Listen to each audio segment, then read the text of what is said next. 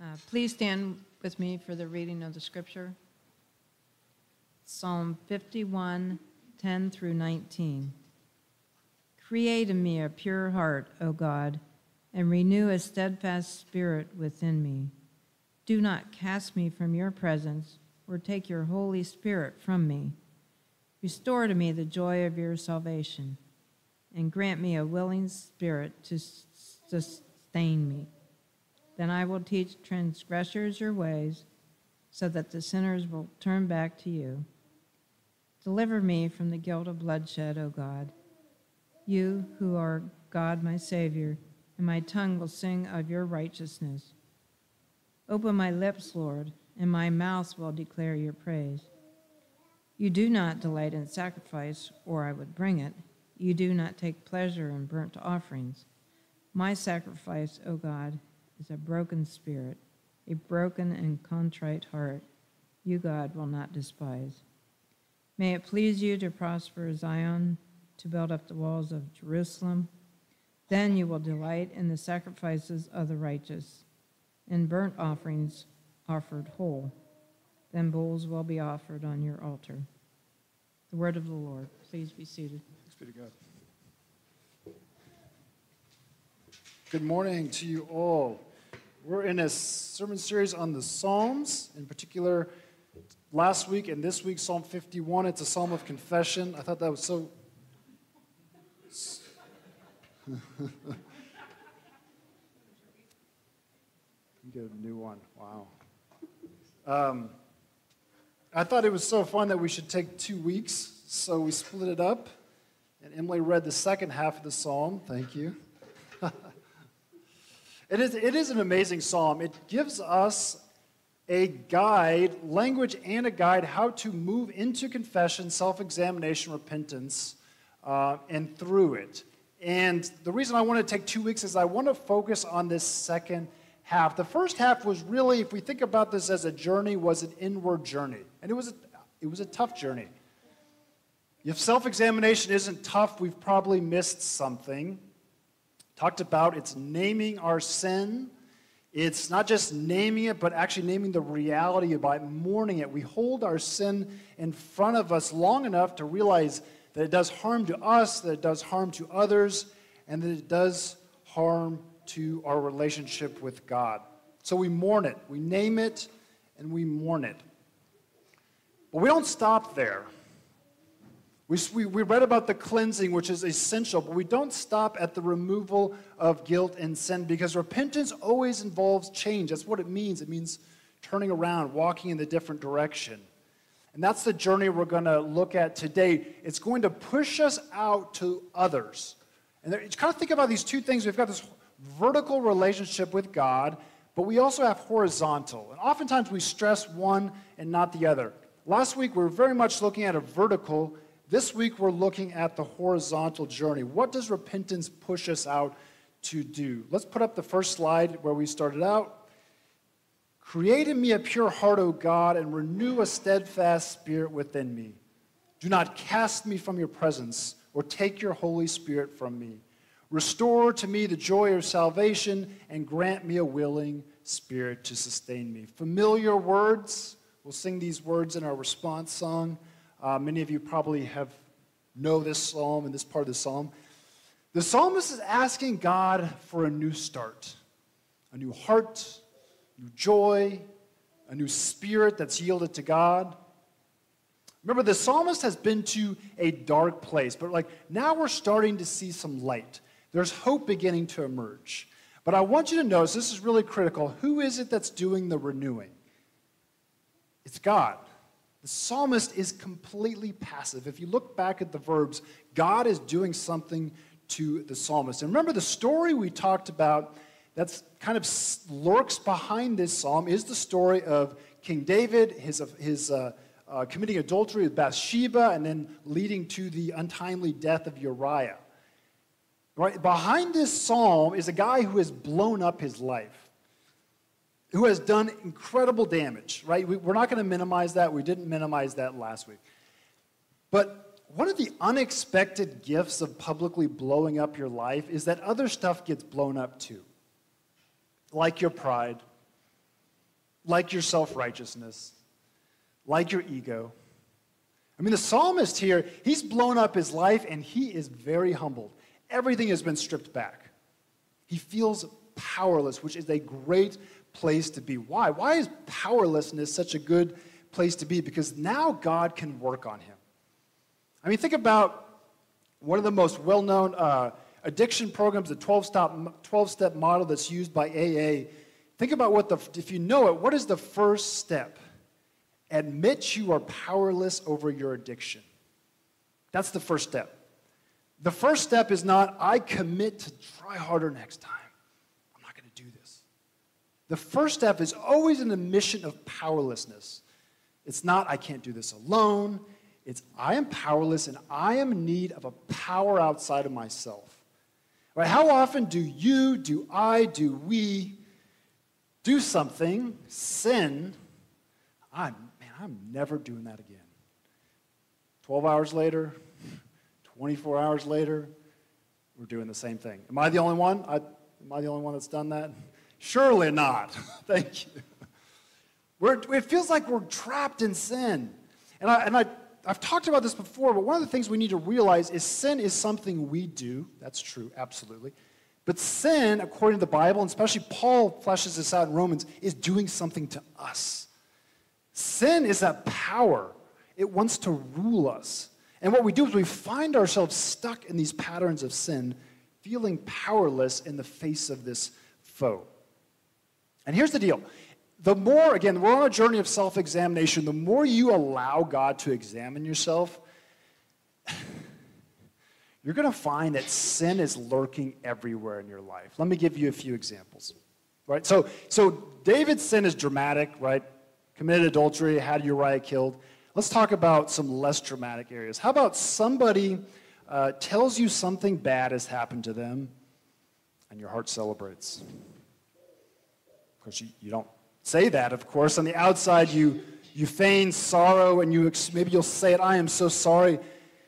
But inside, something bubbling up in you actually is taking pleasure in someone else's misfortune. Here's another one.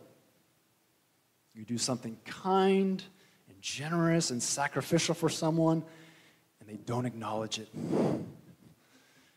And before you know it, you are angry that you even did that. What is being, what is being revealed? This was never about them. This was always about us. One more. You're a parent. Of course, you want what's best for your child, so you pour yourself into that child, only to realize that this desire for your child to succeed is deeply rooted in your own needs and insecurities. I'm, I'm trying to give you some examples to say, even some things that look good on the outside, if you start peeling back the layers, you will see sin. An honest examination by us of God will reveal that our, many of our emotions and our thoughts are actually warped. They're actually, as theologians talk about, we're curved in on ourselves. We do things we don't want to do. We feel powerless to do anything about it. Like when something bubbles up out of your heart, like go back to that example of someone tells you a misfortune and gladness rises from your heart. You can't just be like, hey, stuff that gladness back down. I don't want to feel that way. I mean, you could try that, but that's not going to work. You feel powerless. You need help. You need somebody outside of yourself to renew your spirit. We need God's grace. That's what we just sang about. What is grace? One of my favorite definitions for grace is God doing something for us that we cannot do for ourselves. If you listen to those words on, on that song, it wasn't, who's, who was it about, God or us? It was about God doing things for us. That is grace. God doing for things that we cannot do for ourselves. Um, oftentimes we think about salvation as grace. Absolutely. Right? Salvation is not a self help project, salvation is something outside of yourself that comes to you. But it's not a one time event. Right? God doesn't just save us, God is saving us right now. He's healing us, and He's going to fully heal us one day. Meaning, God is restoring, He's healing us in these secret places, which we talked about last week. There are these hidden secret places in each of our hearts. And what we can do is make that available to God to work on us. And that's what the psalmist is so beautifully modeling. He's blown up his life. He realizes it. He needs a new start, a new heart, a new spirit. He cannot do it himself. What he can offer, and he, and he says this, you can put up that, well, actually, I don't think it's the next slide. Hold on to that. Here's what he can offer God My sacrifice, O God, is a broken spirit, a broken and contrite heart, you, God, will not despise. Right? The psalmist has come with a contrite, broken heart. He says, You're not going to despise that. I don't have much to offer you right now, God. I can offer you a contrite spirit, I can offer you a broken heart. Right? You come to God with the opposite. You come to God with a proud spirit, a heart that thinks there's nothing wrong with you. You shut yourself off from the transforming power of God. But you show up to God with a broken heart and a contrite spirit, God can do amazing things. And that's exactly what we're going to see now going forward. You can put up the next slide. It's easy to just blow past this line, but this is a great line. Verse 13 Then I will teach transgressors your ways so that sinners will turn back to you. Psalmist has blown up his life. He deserves to die. He's got blood on his hands. In desperation, the psalmist throws himself at the mercy of God, confesses his sin, trusting that forgiveness is possible because of the unfailing love and compassion of God, believing that God not just can cleanse him, but that God can make him a new person. And now he says to God, If you do that for me, if you put my life back together like I know you can, like I know you can heal me, I can then turn sinners back to you.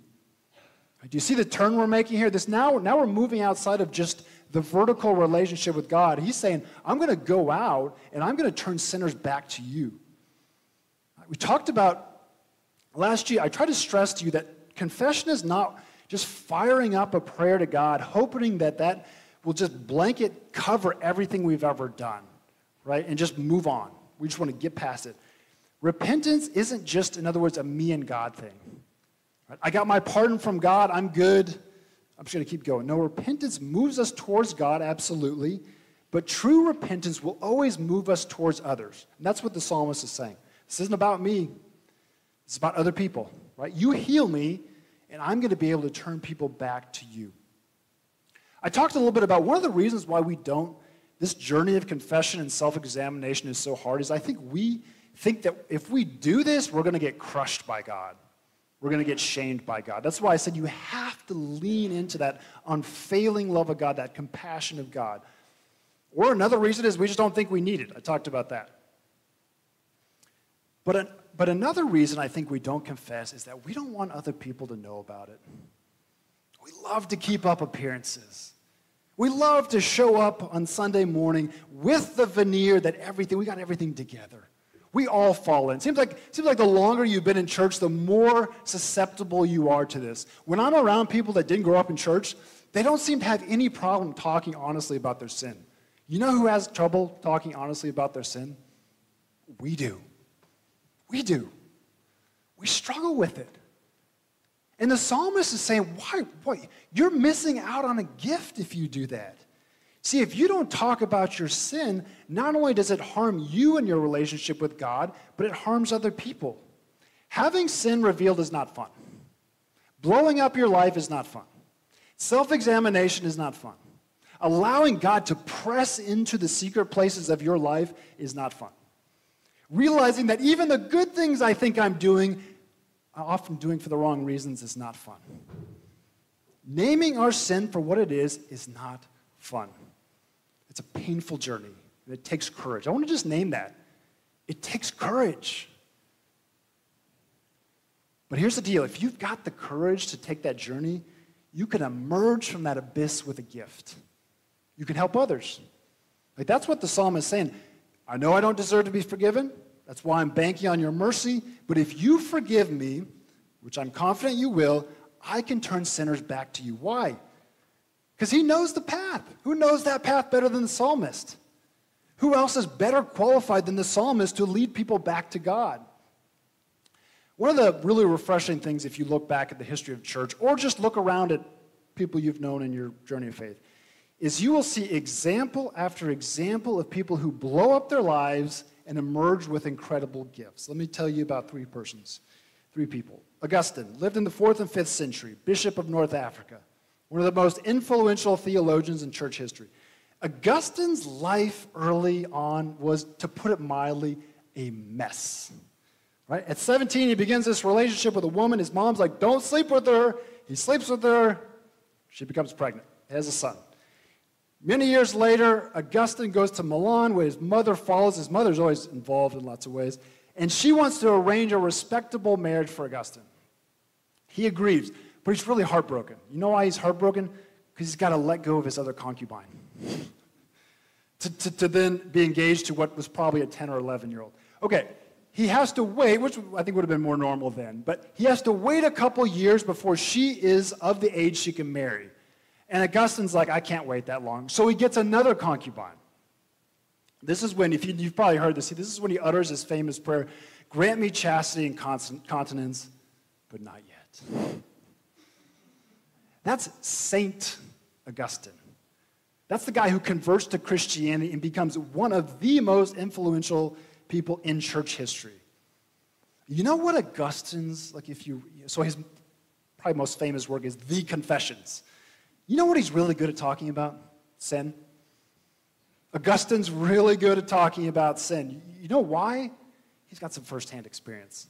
Not a fan of Augustine? How about Chuck Colson? Any Chuck Colson fans out there? We'll go, we'll go Augustine to Colson. It's not a typical move, but I'm going to do it. Colson, he was special counsel of President Nixon, and he was once described as the evil genius of an evil administration. My favorite Chuck Colson story was that he once proposed firebombing the Brookings Institution in Washington, D.C., as a way of retrieving documents Nixon wanted that were housed there.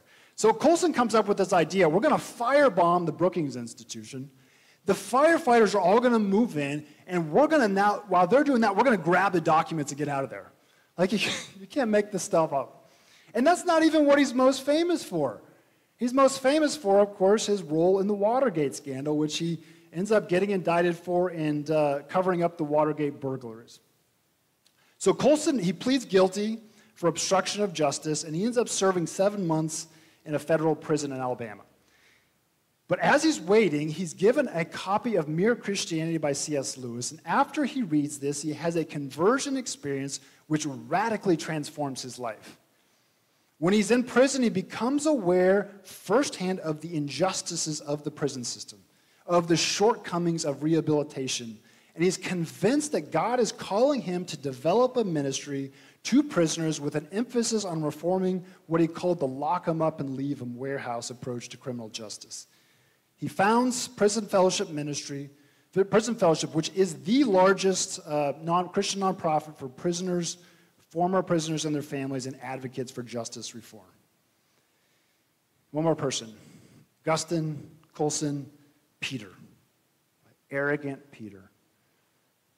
Tells Jesus, everyone else abandons you. I'm never going to abandon you. What happens? He abandons Jesus. One of my favorite scenes in all the Gospels, the Gospel of John, Jesus has been raised from the dead. He's, he's there. Peter, Peter jumps in the water, swims over the shore, and there's Jesus, and Peter is wrecked, right? Talk about a contrite heart. Peter at this point is wrecked and has a contrite heart. And Jesus says to him, Peter, all right, it's time to leave my church. Time to feed my sheep after your just incredible display of disloyalty and, disloyalty and cowardice, you are uniquely qualified to lead my church. Do you realize how backwards that is? Just go back to Peter's story and be like, that's the guy that's going to lead the church forward. The guy that denied Jesus, the guy that abandoned Jesus, that's the next leader. I'll speak clear Augustine, Colson, Peter, they did not go on to then lead perfect lives. But what I want you to see is each of these men went into the abyss and they emerged with a gift for the world. Why? Because their particular sin had put them in a unique position to then turn sinners back to God. Repentance does two things it turns us back to God, yes, vertical, and it turns us towards other people. That is the unified goal of repentance. It's not just a thing between you and God. Like that's often I think how we think about repentance. I get right with God and it's all good. Anybody ever met somebody who's done a lot of harmful things, has a conversion experience, great, and says something like, God's forgiven me, you need to get over it. You're like, wait a minute. There's a whole wake of like carnage behind here. I'm thankful for your conversion experience, but hold on. What is all this? I'm the collateral damage. There's a massive amount of destruction behind you. Repentance isn't some, it's not rubbing the genie lamp, it's not going through some ritual so that we can feel better about ourselves. That's a part of it, but that's not all of it. Look at verse 16. No more slide. This is later on in the psalm. You do not delight in sacrifice, or I would bring it.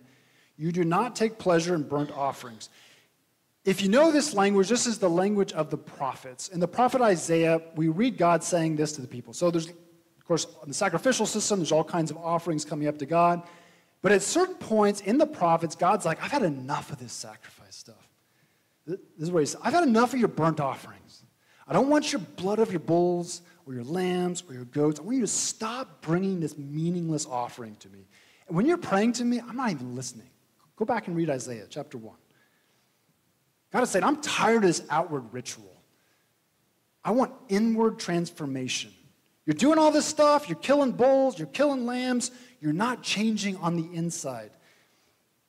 And that applies to us because we're not sacrificing bulls or lambs but we have our own rituals that we often like to throw up at God and then just get on. And we can just hear God say, That's not what I want. I'm tired of that. Look at what, uh, what, what Isaiah, if we have it, the passage says Wash and make yourselves clean. Take your evil deeds out of my sight. Right? Cleansing, not, not minimizing the evil deeds. Stop doing wrong, but this is the turn. Learn to do right, seek justice, defend the oppressed, take up the cause of the fatherless, plead the case of the widow. You see what God's saying? This, this sacrificing bull stuff, that's not enough. Repentance should turn you, it should transform you on the inside and turn you out to other people. You should be seeking justice for other people. Confession isn't just about personal piety, it's about justice. It's not just about going through the motions, it's about examining ourselves so that we can then turn other sinners back to God and go out and seek justice where there's injustice. That's the path uh, we're on right here of confession and self examination and, and repentance. And I, do you see why? So next week we'll celebrate communion and we'll, we'll go through a period of confession as we always do before communion, and you'll get about one minute to confess your sins. Do you think you can do this all in one minute? I don't think you can because I don't think I can. I want to encourage you as we prepare for communion. I know some of us have bad memories of growing up and the, the bishop kind of laying heavy on this. Okay, let's put that aside. The intention, I think, was good. When we go to communion, we need to take time to examine ourselves. Are we right with God and are we right with our brothers and sisters? Not in a dour sense, not in a shameful sense Okay, so one of the things about this, again, and I mentioned this last week, we're trying to get to the joy of salvation, the wonder of God's mercy. But if you never think you need mercy, if you never think you need to be saved, you're not going to experience joy. That's why in, the, in, in Luke's gospel, he, there's the, uh, the sinful woman who anoints Jesus, and he, she's showering him with love. And Jesus is like, This woman gets it. She loves greatly. If you haven't been forgiven of much, you don't love greatly. This woman loves greatly. Recognizing our sin, examining ourselves, holding out our sin in front of us so that we can really see the harm it's done, that's hard work. We need God's unfailing love and compassion and mercy. But what happens is we actually experience God's mercy.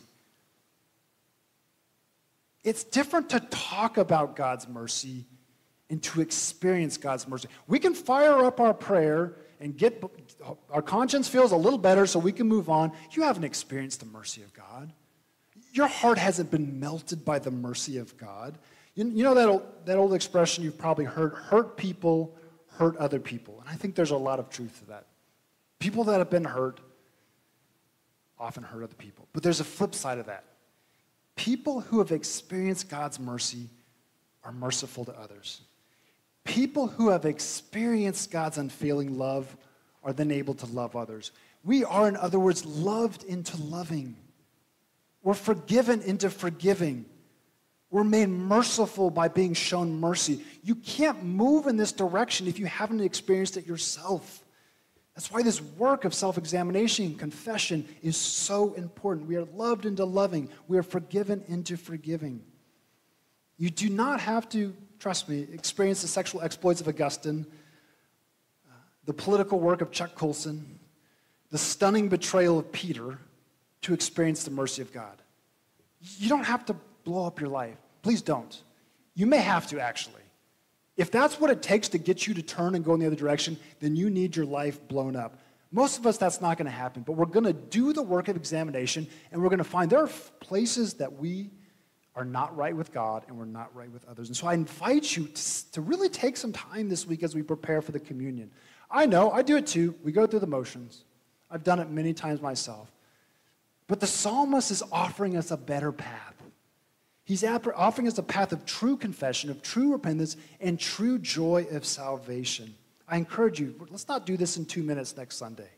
Let's take a week to do. God's not trying to shame you, God wants to heal you. He wants to create in you a pure heart, a steadfast spirit. He wants to restore the joy of your salvation. Where do you need to be reconciled with God? Where do you need to be reconciled with others? Remember, repentance brings us back to God while also bringing us back to others. It should always send us out to others and send us out to be agents of justice in the world.